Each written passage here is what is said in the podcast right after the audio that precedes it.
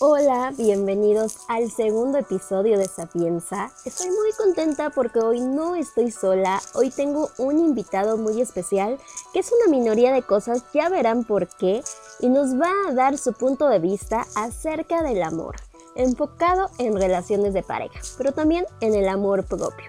Un amigo y colega, el cual admiro mucho, me ha enseñado bastante para mejorar mi comunicación y tener relaciones más sanas y duraderas. Salvador Mejorada, bienvenido, ¿cómo estás? Hola, ¿qué tal? Muchísimo gusto de estar aquí eh, invitado. Este, y pues sí, efectivamente, este tema del amor eh, es súper vasto, se puede enfocar desde muchos, desde muchos puntos de vista. Eh, primero me voy a presentar, yo soy Salvador Mejorada, soy eh, comunicólogo de formación, pero eh, recientemente, recientemente hace un par de años, empecé a trabajar algunos acompañamientos desde el punto de vista de las prácticas narrativas y la comunicación no violenta. A partir de ahí surgieron ciertas peticiones, por ejemplo, un curso para poder implementar comunicación no violenta con la pareja particularmente esto aplica para cualquier tipo de relación amorosa o de vínculo afectivo, pero la verdad es que ha sido un proceso bien interesante. Eh, en primer lugar, tratar de implementarlo, eh, construir el curso y en segundo lugar, eh, pues vincularnos justamente con estas emociones como es la del amor o todas las que vienen acompañadas del amor. pero bueno, supongo que más, un poquito más adelante hablaremos más específicamente de este tema de la pareja eh, no sé si queramos hacer como una especie de definición. Sí, porque sabes, yo considero que el amor no es complicado, nosotros lo hacemos complicado, ya sea en proyectos, con la familia, con los amigos, con nuestra pareja. El amor es un lenguaje universal, pero ¿cómo entenderlo? El sentimiento obviamente puede ser el mismo, pero ¿por qué lo complicamos tanto? Siempre terminamos en el hoyo, nos dejamos de hablar, eh, ya no queremos saber nada de esa persona. Cuando en algún momento pues lo fue todo. Ah, sí, el lenguaje del amor o algo parecido. Perspectiva es que en primera instancia construimos el concepto de amor como un conjunto de aspectos en nuestra, eh, eh, con los que nos relacionamos. En el caso de pareja en particular, establecemos una serie de vínculos. Por ejemplo, eh, pensamos que el amor es cuando tu pareja eh, te ofrece caricias o te ofrece afecto, o cuando te ofrece apoyo, o cuando te ofrece escucha, o cuando como que creamos una lista, ¿no? Un listado de cosas que nos ofrece esta pareja, o esta, esta, esta, esta entidad de amor, por decirlo de alguna forma. Ahora, cuando nosotros lo construimos desde ahí, se convierte en un en un sentido eh, complejo, justamente como lo que menciono. Lo complejizamos muchísimo porque, y ahora voy a empezar a hablar de comunicación no violenta. En comunicación no violenta se habla de que todos partimos, nuestro comportamiento tiene que ver con nuestras necesidades. Nuestras necesidades satisfechas o no satisfechas. Cuando nosotros nos vinculamos efectivamente con alguien, eh, vamos a hablar vamos a sacarlo un poquito de la pareja y a pensar en un niño. Eh, cuando el niño se vincula efectivamente con la gente a su alrededor, muchas veces hay necesidades satisfechas. Pues me da de comer, me da afecto, no necesariamente viene de ahí el amor, ¿eh? no, no estoy relacionándolo directo, pero sí, sí se ve eso, ¿no? de repente estas necesidades son de juego, con mis amigos, con mis primos, y ahí se, se crean estas relaciones. Curiosamente, en ese punto, como que reconocemos que cada parte, cada persona da a satisfacer una necesidad. En el mundo eh, moderno construimos esta idea del amor romántico y entonces hay una persona, en el amor romántico así lo dicen, es una persona que va a satisfacer casi que todas nuestras necesidades. Yo creo que ahí es en donde se, se, se vuelve complejo, cuando creemos que solo una persona está ahí o, en, establecer una relación con ella va a satisfacer todas nuestras necesidades. Eh, en ese sentido, yo, yo cuando hablo de los talleres o doy los acompañamientos, me gusta mucho decir que no hago evaluaciones en el sentido de que está bien, está mal. Ese no, no, no, no tiene sentido eh, para nuestros procesos. Lo que sí es que es muy mala estrategia. O sea, es muy mala estrategia para satisfacer todas nuestras necesidades el hecho de que una sola persona se convierta en el origen de todas ellas eh, o en el lugar en donde las buscamos. Básicamente en ese sentido, eh, en particular con la pareja, creo que ahí es en donde se vuelve complejo. más adelante ya que hablemos un poquito más de esto, les platico cómo creo que podemos solucionarlo, porque sí tiene una solución. Oye, Salvador, pero estas necesidades no pueden llegar a ser carencias emocionales porque considero que cuando uno está bien con su persona, eh, atrae toda esta energía positiva a su vida y no necesita como que nadie lo apruebe. Y obviamente pues la pareja no suma. Muchas veces sentimos esa necesidad más por presión social que porque realmente lo necesitemos. Y cuando rompes estos vínculos afectivos, ¿cómo, cómo el amor se puede volver una necesidad? Eh, eh, esto que hablabas de podemos ofrecernos esas cosas, eh, para mí me remite a la idea o al concepto de amor propio, que tiene que ver con otro concepto que me parece súper importante, que me parece que es un valor que muchas veces relegamos, que es el valor del autocuidado. Cuando yo me apapacho, en realidad es, un, es una relación de amor conmigo mismo, es una relación de, de amor y de reconocimiento de mí mismo. Y así como eso puedo darme afecto, puedo darme eh, satisfacción sexual, puedo darme escucha, puedo darme crecimiento personal, puedo hacer todo lo que asociamos normalmente con la pareja, como lo dijiste muy bien, uno puede ofrecérselo a sí mismo.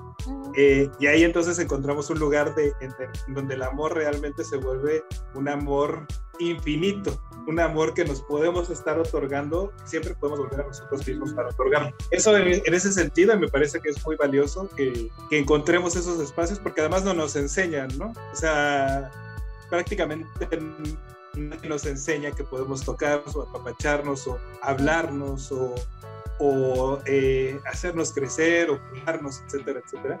Como que siempre eso, una vez más, se asume hacia afuera, se asume primero con los papás, luego con los amigos y al final con la pareja, supuestamente. Pero sí me parece súper valioso este reconocimiento de que el amor eh, desde esas perspectivas, pues puede ser hacia uno mismo. Y en segunda instancia, lo que mencionas de las necesidades. Fíjate que eh, en este mundo de la comunicación no violenta, se habla de que las necesidades son universales. Lo que pasa es que cuando uno piensa en necesidades, piensa en un nivel muy, eh, ¿cómo lo digo? Como, como muy poco abstracto, muy material. Entonces yo pienso en una, si yo te digo, ¿qué necesidad tengo ahorita? Puedo decir, tengo necesidad eh, de comer, tengo necesidad de amor, tengo necesidad de que me escuchen. E, esos, esos conceptos son muy elaborados. Vamos a pensar en necesidades desde un lugar más atrás. En realidad lo que quiero, en las necesidades universales como las menciona eh, Marshall Rosenberg, que es el de la comunicación no violenta, tienen que ver con, por ejemplo, necesito reconocimiento, necesito este, conexión, necesito afecto, necesito ser escuchado. Cuando lo vemos desde ahí, entonces tener una pareja se convierte, no se convierte, sino funciona como una estrategia a través de la cual satisfacemos ciertas necesidades. Por ejemplo, la necesidad de escucha, la necesidad de afecto, la necesidad de etc. Y en ese sentido, cuando lo vemos así, entonces la pareja no es la necesidad, que es justo lo que tú dijiste. Convertimos a la pareja en la necesidad, a la relación en la necesidad. Es que necesito estar contigo. No, sí, sí, sí, digo, no quiero ser pero de verdad, si el enunciado que viene a su mente es no puedo estar sin ti, por favor paren, paren esa relación dos minutos y reflexionen al respecto. Porque justamente están convirtiendo a la otra persona en, o en la relación en una necesidad. Y justo ahí es en donde se convierte en algo que muy probablemente tienda a ser doloroso, que muy probablemente termine en desastre. Cuando nosotros reconocemos nuestras necesidades, por ejemplo, con esta persona hay un, momentos en la vida en la que satisfago mi necesidad de afecto.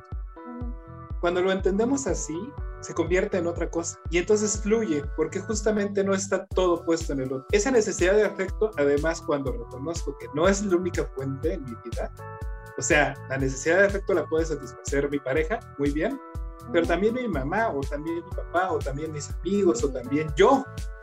Cuando lo entendemos así, el mundo se vuelve otra cosa. El mundo del amor, del amor, como lo entendemos, se convierte en un lugar de compartir, porque además yo reconozco, si lo reconozco así, entonces tú no me necesitas a mí. Sin embargo, yo reconozco que puedo ofrecerte formas de satisfacer tus necesidades. Se vuelve una relación muy distinta eh, en un ámbito que nos abre abre a más posibilidades. Sí, ya lo mencionaba en el capítulo anterior, el amor eh, hacia uno mismo es sumamente importante, pero ¿cómo reconocer cuando el amor es correspondido? ¿Cómo saber que ahí es o ahí no es? Y porque muchas veces queremos tanto a una persona que cuando ya no hay amor, queremos seguir ahí, ahí, aunque esa persona ya no quiera saber nada de nosotros. Y obviamente duele, y duele muchísimo, pero ¿cómo irnos de ese lugar? ¿Cómo olvidar a esa persona? ¿Cómo alejarnos? Cuando el amor es correspondido, fíjate que también dentro del mundo del amor romántico se establecen estas eh, reglas, unas reglas muy muy poco prácticas, la verdad. Por ejemplo, esta regla no dicha en la que las cosas deben de fluir, estoy haciendo comillas. O sea, como, ay, es que si es el amor de verdad, entonces este, casi que no nos hablamos, nada más nos vemos y ahí en la mirada se reconoce. Sea, una vez más, no es que esté bien o esté mal, es que es muy mala estrategia. O sea, llegar y esperar que la otra persona se vincule contigo sin hablar es súper complicado. Si hablando es difícil, sin hablar es más difícil. Voy a decir mi perspectiva. Yo creo que la forma en la que podemos saber si somos correspondidos es hablando, es diciendo eh, transparentemente, mira, voy a, voy a poner un ejemplo, ¿eh? La verdad es que estoy sintiendo que hay eh, posibilidades de establecer un tipo de relación. Todavía no sé qué tipo de relación, pero sí lo sé. Y en primer, en primer lugar me gustaría saber si tú sientes algo parecido no, que sí o, no, o ya me espanté y te digo que me gustas como amigo. Ah, muy bien. Gracias, gracias por ofrecerme ese, ese conocimiento. Y te dicen, sí, también estoy sintiendo lo mismo. Perfecto. Te voy a decir cómo es para mí una pareja. Para mí una pareja es eh, una, una, relación monógama, eh, con, donde, se, donde se honra la fidelidad, donde se espera que en algún momento se tengan hijos, donde se espera que en algún momento se viva juntos. Eso es para mí una pareja.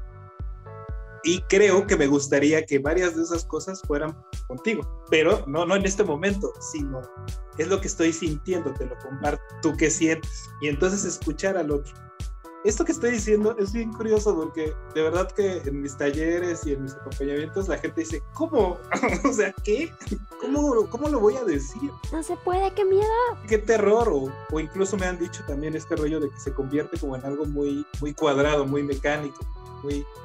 Eh, como que esta parte de los acuerdos se vuelve, eh, le quita la parte emocional pero muchas veces cuando nos expresamos con el otro, es que muchas veces nos asusta, se escucha muy fácil, pero decirle al otro lo que sentimos y cómo el otro va a reaccionar, se nos da mucho miedo el escuchar lo que nos va a decir esa persona y tal vez no estamos en la misma sintonía y eso es lo que nos hace alejarnos o no saber cómo.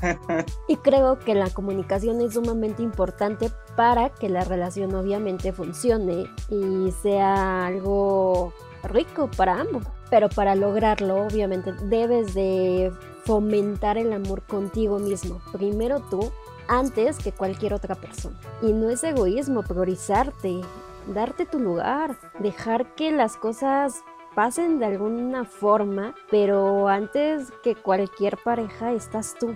Muchas veces nos hacemos esta pregunta de por qué encontramos los mismos patrones, pero si tú no estás bien, no es que tú atraigas a ese tipo de personas, sino que hay algo ahí atoradito que hay que trabajarlo para que efectivamente puedas atraer ese amor propio, pero ese amor infinito. Te mereces ese amor que le entregas a tu pareja y obviamente recibir.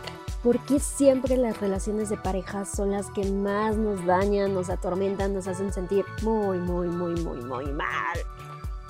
Por una relación que no funcionó, no quiere decir que todas tus parejas van a ser de esa forma. Obviamente cada persona que está en tu vida tiene algo que enseñarte, algo que decirte y todo es aprendizaje. No hay relaciones buenas ni malas, solo es aprendizaje y esa persona que ya no está en tu vida, al final te enseñó algo, a crecer y a mejorar tus relaciones de pareja. Fue parte de tu historia y no la puedes desaparecer así de la noche a la mañana. Creemos que si nuestras relaciones han ido muy mal, pensamos que todas van a ser así todos en algún momento buscamos el amor de alguna forma, todos merecemos amar y obviamente que este amor sea correspondido. Y cuando más quieres, quisieras que todos llegan o decir, quiero novio, quiero novio, quiero novio, quiero novio y no llega. Y cuando tienes novio, tienes infinidad de personas ahí formadas esperando algo de ti. De, de este miedo, ¿no? Cuando alguien llega y nos dice, oye, pues es que quiero quiero todo, o quiero esto específicamente. Fíjate que ahí volvemos a, la, idea de reconocer que volvemos al amor propio, que es autocuidado. Y en ese autocuidado hay autorreconocimiento también, como bien decías. ¿Qué es, ¿Qué es lo que es importante para mí? ¿Qué es lo que yo quiero? ¿Qué es lo que me gusta? ¿Qué es lo que necesito? ¿Qué es lo que no necesito? Más adelante vamos a hablar un poquito más de esto, pero yo creo que ahí está el truco. Si cuando alguien llega y me dice, es que me quiero casar y yo quiero salir huyendo, a lo mejor la pregunta correcta es, ¿qué quiero yo? O sea, si no me quiero casar o si esto me causa temor, ¿qué es lo que yo realmente quiero? A lo mejor no quiero, de verdad, a lo mejor no quiero. Y lo que yo quiero es vivir toda la vida. Es más, quiero que cada quien viva en su casa y nos juntemos una vez al mes. Suena horrible con relación a cómo visualizamos las parejas de acuerdo a los datos sociales. Pero a lo mejor si yo reconozco eso y lo aplico, a lo mejor soy el más feliz del planeta y nunca vuelvo a tener miedo de una relación de pareja. Claramente esto es un acuerdo y la otra persona debería de más o menos querer lo mismo, ¿no? Si la otra persona ya se quiere casar y tú no quieres, pues evidentemente no es, una, no es un lugar en donde establecer una relación. Pero bueno, creo que en respuesta a esa parte, yo creo que el autoconocimiento es la clave, saber qué es lo que quiero y después convertirlo en un diálogo, ¿no? Saber decirle al otro qué es lo que quiere. Y por supuesto no ceder a los mandatos sociales, que es la segunda parte justamente de estos mandatos. O sea, como de, ay, es que no deberías de, o es que porque ella no duerme juntos. Ah, hay una, una idea maravillosa que habla justo de esta, de esta perspectiva de que si quieres mejorar tu relación de pareja, ya vives con tu pareja, quieres mejorarla, vivan, duerman en cama como de, de, de, viejito, suena como, ay, pero ¿cómo? Es increíblemente maravilloso. Puede ser muy maravilloso tener tu espacio, reconectar contigo, no despertarte a la mitad de la noche porque el otro ya se paró el baño, no sé, la cantidad de cosas que ocurren en pareja. Eh, las personas que han vivido en pareja pueden reconocer que a veces ganitas de eso, de tener tu espacio, ¿no? Así como eso, hay muchas cosas que se vuelven tabús porque son mandatos sociales. O sea, yo, si tengo una pareja, debería de. Cuando está la palabra debería de por medio, aguas. Ahí hay un foco de atención porque si yo creo que debería de hacer algo, probablemente sea un mandato externo, un mandato que no es mío, algo que no se relaciona con lo que hablábamos. ¿Qué es lo que yo quiero? ¿Qué es lo que es importante para mí? Y el siguiente paso es acuerdos tácitos, eh, acuerdos, este, sí, eh, esto es muy específico. Quiero dormir en cámaras, quiero en algún momento de mi vida tener hijos. Quiero que nuestra relación, lo que mencionabas, es básico. Es casi un tabú cuestionar que la relación sea monógama. Y en ese sentido, eh, por supuesto que se vuelve algo complicado pensar que eh, hacer esa negociación. Pero si yo llego a cualquier relación y asumo que va a ser monógamo y la otra persona no sabe o, no lo hace explícito, entonces por supuesto que hay muchas probabilidades de que, que, tengamos problemas en algún momento o que no nos sintamos comprendidos. Es en ese sentido en donde a partir de que yo conozco mis necesidades, trato de hacer acuerdos muy específicos y sobre todo hacerlo sobre todas las cuestiones que tienen que ver con la pareja. Supongo que, bueno, en un, en un, momento hablaré un poquito más de eso porque hay conceptos muy interesantes que es negociables, no negociables, eh, y el concepto de que las relaciones pueden terminar. Pueden terminar, pero bien. y ya que estamos en esta onda del tema, ¿cuál es la diferencia entre el amor y el enamoramiento? Obviamente en el amor buscas el bienestar de la otra persona, pero también que esa persona te dé tu bienestar, que no te haga sentir menos de lo que eres, que, que te dé tu espacio, pero que esté contigo en momentos obviamente importantes. Y es que a lo mejor deseas que sea un 50-50 Y a lo mejor tú eres la persona que entregas más, que amas más y la otra persona mm, mm, no pone nada de su parte. ¿Por qué no ser parejos? Yo, yo te amo y obviamente quiero que ese amor sea correspondido, que te digas yo a ti, yo también te amo yo me amo, pero yo también te amo. Fíjate, son dos, dos aspectos muy, muy, muy padres, muy interesantes. En primer lugar, la diferencia entre el enamoramiento y el amor. Fíjate cómo eh, volvemos a, lo mismo, a la, misma, eh, la misma base. Eh, el enamoramiento es un proceso químico. O sea, literal, literal, cuando uno se enamora se siente tonto. Empieza a perder ciertas habilidades de reconocimiento de cosas está distraído, siente, o sea, uno, yo, yo estoy seguro de que todos podemos una cierta introspección sobre nuestros enamoramientos y reconocer cómo sentíamos químicamente nuestro cuerpo raro, así se siente raro. Ese es el enamoramiento, que para mí personalmente no está nada vinculado con el no tiene nada que ver. El enamoramiento es eh, literal drogas en nuestro cerebro que nos hacen sentir cosas muy emocionantes, cosas bien interesantes que en comparación con el resto de nuestra vida, pues por supuesto que es maravilloso, por supuesto que es mágico, increíble. También comer hongos es mágico y por supuesto que ver duendes o, o cosas en comparación con el resto de nuestra vida es, es sorprendente, es mágico. Cuando estamos enamorados, la vida se convierte en algo mágico. Por eso, por lo mismo. Y eso no, no, no, demerita el enamoramiento en el sentido de que no esté padre o de que no se pueda disfrutar. Por supuesto que se disfruta. Lo importante es reconocer que el enamoramiento no necesariamente está vinculado con el amor. Como bien mencionabas, el, más allá del proceso químico, eh, el amor es una relación.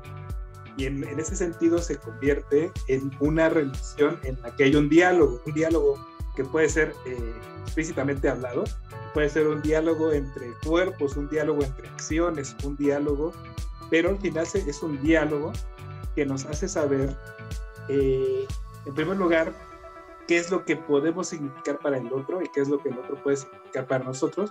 Y en segundo lugar, lo que decía antes, satisfacer ciertas necesidades. Cuando hablamos del, de este enamoramiento, de esta parte química, también se satisfacen necesidades muy específicas.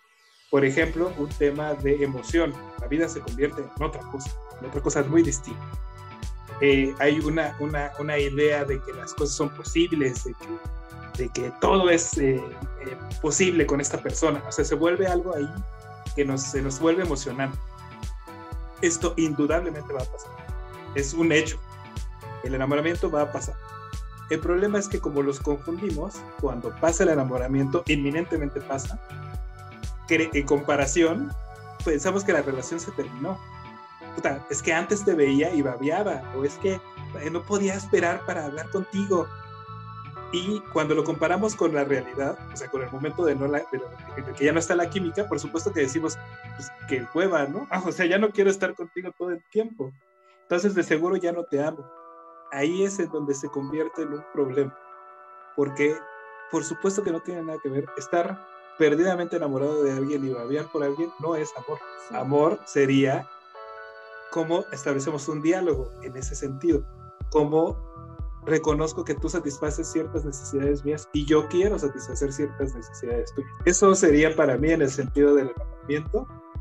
Ahora la parte, la, la segunda parte es todavía más interesante. ¿Por qué las mujeres tienen un mandato social bueno, no uno, tienen cientos de mandatos sociales que no aplican a los hombres en nuestra sociedad, sí. sin duda.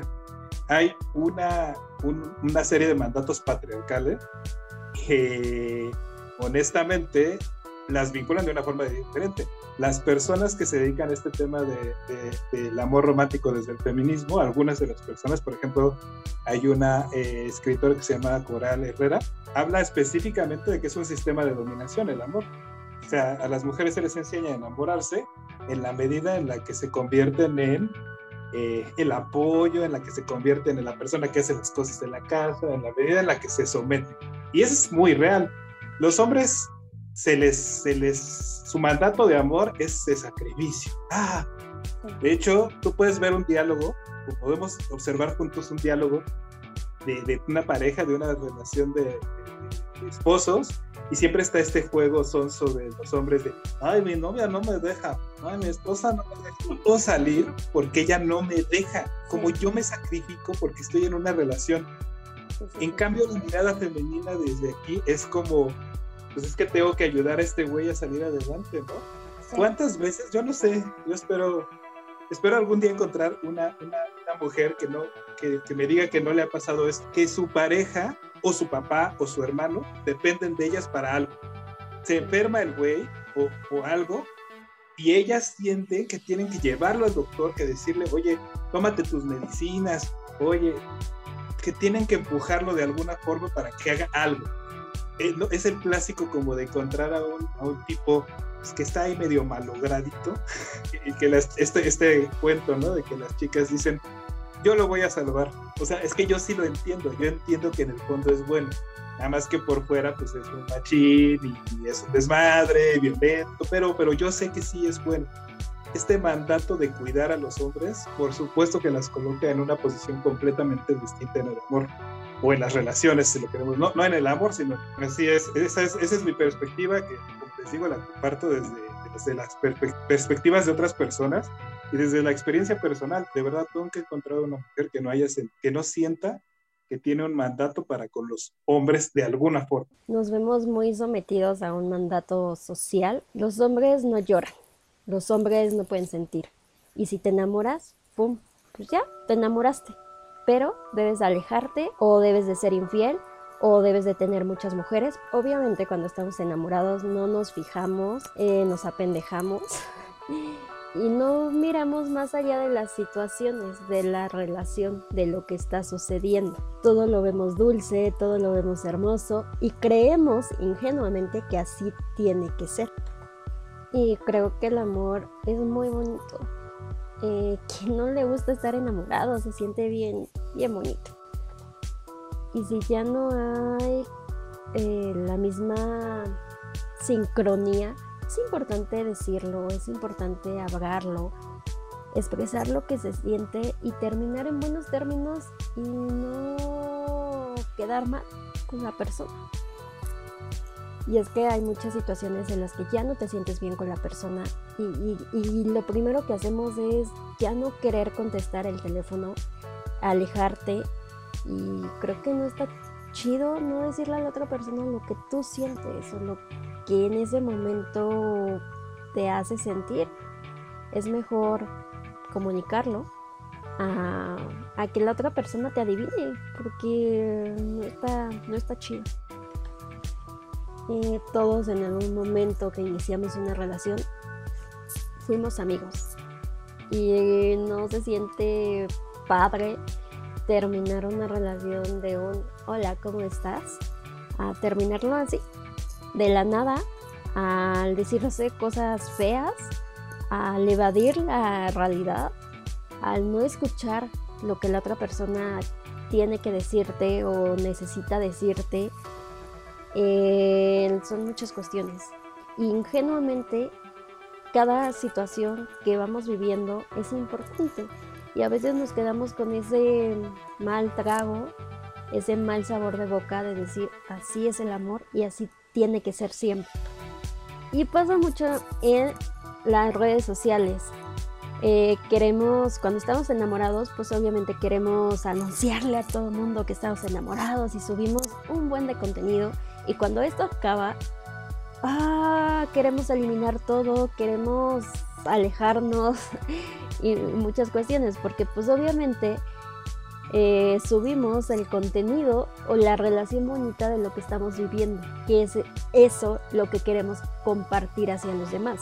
Pero obviamente pues no está tan chido porque las demás personas a lo mejor no les importa lo que estamos viviendo en nuestra relación y debería ser un poquito más privado. Ya no buscamos relaciones duraderas, sino eh, desechable. Al cualquier detalle, en vez de comunicarlo, en vez de hablarlo, queremos deshacerlo queremos terminar y quedamos en malos términos. Esa, ese estar constantemente exponiéndonos en redes sociales, que parece que es una sobre, que parece que es una comunicación, como, como, como si nos comunicáramos con alguien, pero como bien dices tú, en realidad no es comunicación, en realidad es estar aventándome a mí mismo para ser reflejado. Los likes no son que el otro me diga lo que siento, es que me refuercen lo que yo siento.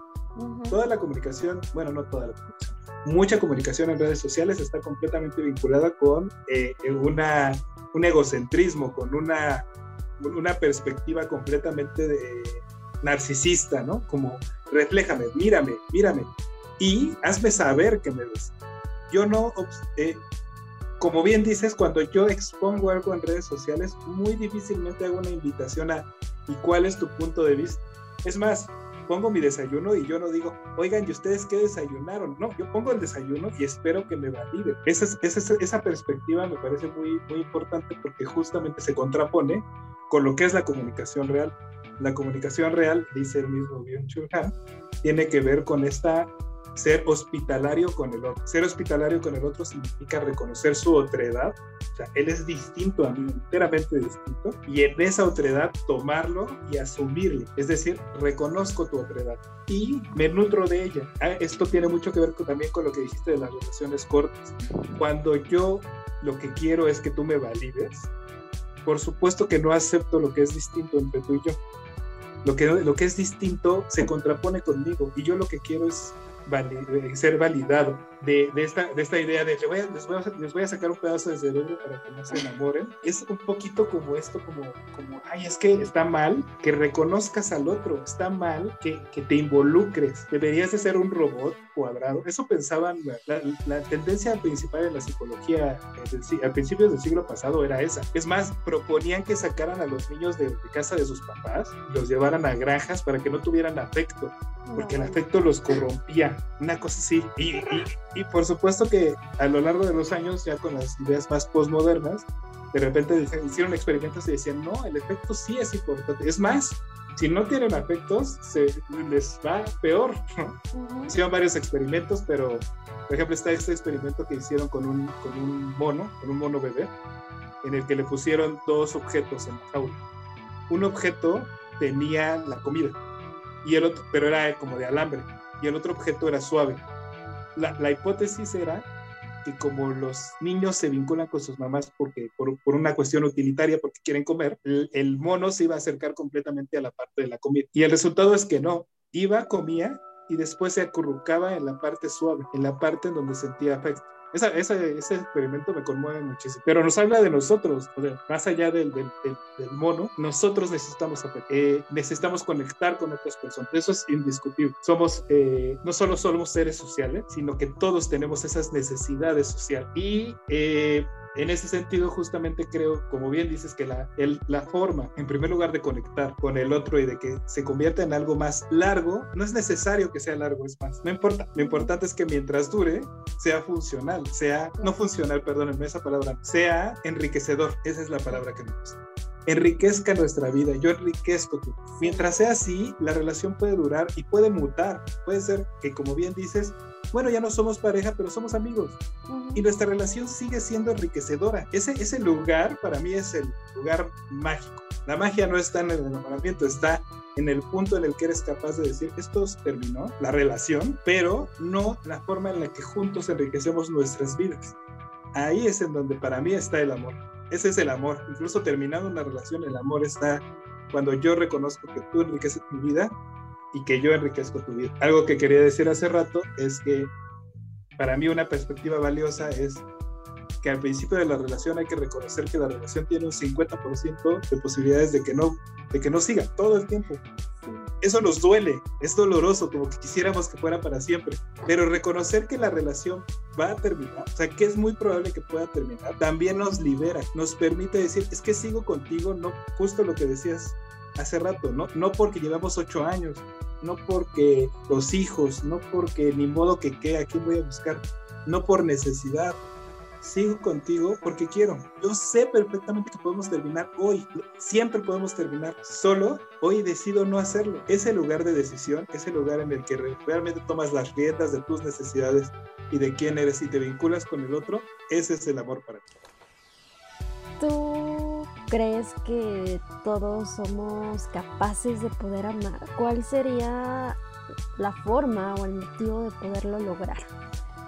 Porque podemos conocer a alguien, intentarlo y ver qué pasa, pero a veces no pasa absolutamente nada. Fíjate, está muy interesante. Una vez más veo dos puntos. El primero es los abuelos que duraban esta idea. Hay dos, hay una, ya lo dijimos hace rato, mandatos sociales. Y en México había un fenómeno que era el de las autoviudas, que eran mujeres que mataban a sus maridos porque no se podían divorciar. Y socialmente los juicios eran populares, no había un poder judicial. Eras muy aceptado así de, pues claro, ah, pues sí, esta, esta mujer mató a su marido porque la engañó. Perfecto, este, la eximimos, o sea, no, no tiene ninguna pena y ahora es una autoviuda. Fíjense, esa es la razón. ¿Por qué las abuelas duraban? Porque no había de otra. Porque no, número uno. Y número dos, cuando ya había de otra, o sea, cuando ya te podías divorciar, estaba el mandato, una vez más, de sometimiento para con las mujeres ni modo que me divorcie, ¿con qué, ¿de qué voy a vivir? O sea, estoy completamente sometida económicamente a mi pareja. Después encontramos un lugar en el que ya, ya hay cierta eh, independencia, de independencia, ya puede este, la, la, mujer salir a trabajar y todo eso. Ahora el mandato social es que vas a ser una solterona, vas a ser una divorciada apenas muy recientemente como que ya se da chance de terminar las relaciones y por eso ya está pasando. Pero la verdad es que yo no, yo no me vinculo muy así como de una forma muy bonita, muy romántica con la idea de que las parejas de antes duraran más. A mí se me hace más bien así como de puta, pues qué bueno que ya no es necesario. Exacto, que ahora decidimos, una vez más, volviendo a este tema que mencionabas de cómo, cómo me quito el miedo. Quiero retomar lo que decíamos hace rato. En la medida en la que yo me conozco, en la medida en la que ubico mis necesidades, en la medida en la que ubico qué es importante para mí, puedo establecer diálogos con personas que me permitan establecer relaciones como yo quiero o como yo necesito. Si yo llego, fíjate, tú pusiste este ejemplo, yo llego y digo, soy este, bisexual y además soy, este, soy celoso. Ok, y la otra persona te responde, ah, no, pues ya, ya me voy, o se espanta, ¿qué te dice de la otra persona? Que no, que no está conectada con la idea de que alguien sea bisexual o que no puede lidiar con los celos. Perfecto, no es alguien para quien yo pueda tener una... El problema es que, en primer lugar, no llegamos a decirlo. Deberíamos de llegar a decirlo. ¿Qué chingados? Soy, soy yo. En segundo lugar, las cosas que llegamos a decir no suelen ser nuestras, suelen ser mandatos externos. Llegamos a decir, no, es que pues nos vamos a casar, o no, es que este, esta relación tiene que ser fiel, o no, o sea, llegamos a decir cosas, bueno, o sea, literal, soy increíble, llegamos a decir, soy maravilloso, uy, no vas a encontrar a nadie mejor, o sea, no, sí tengo cosas malas, no, no malas, perdónenme. Sí tengo cosas que probablemente no sean eh, coincidentes contigo. Eso es muy probable. ¿Por qué no hablamos de eso?